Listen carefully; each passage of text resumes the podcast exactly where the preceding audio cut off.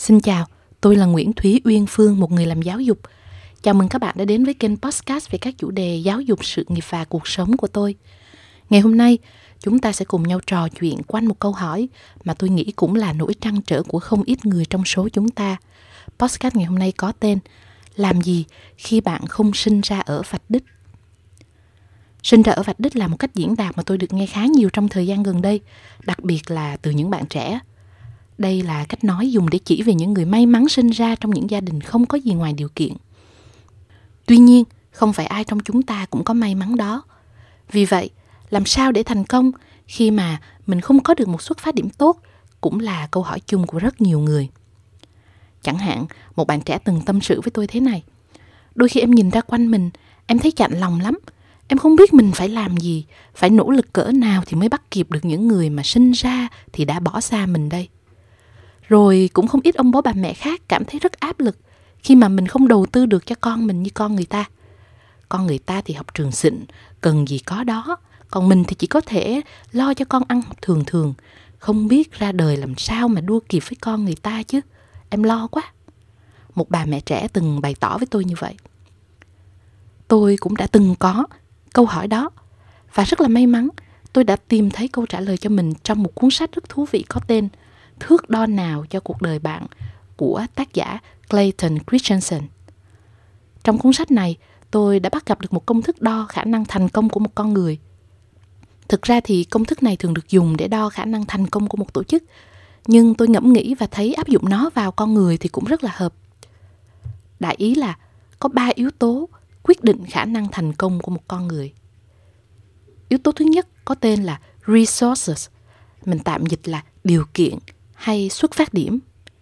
Yếu tố thứ hai là processes, là năng lực hay là khả năng giải quyết vấn đề.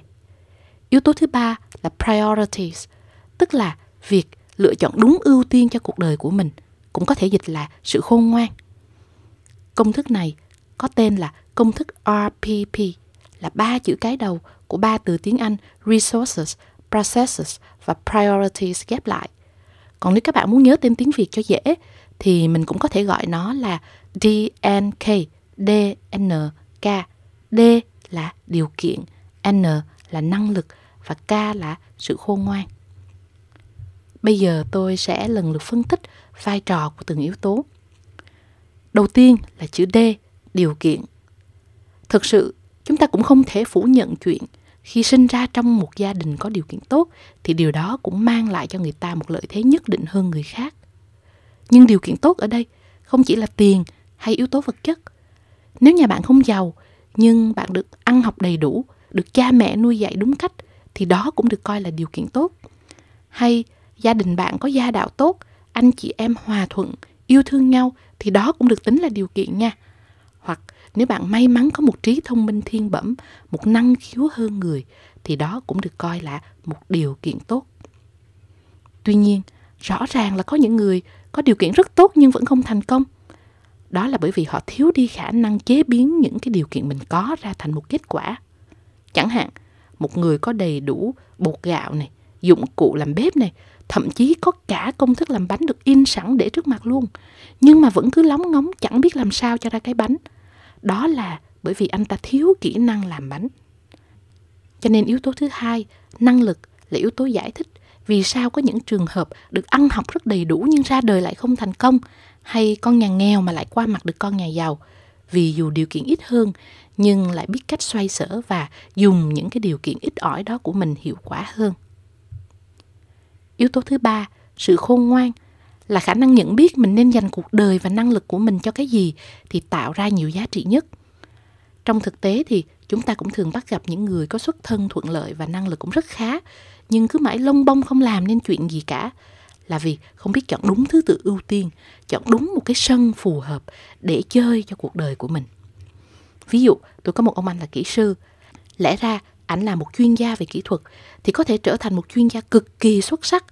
Nhưng ảnh lại cứ nhất định muốn làm ông chủ vì làm ông chủ nghe nó oai hơn.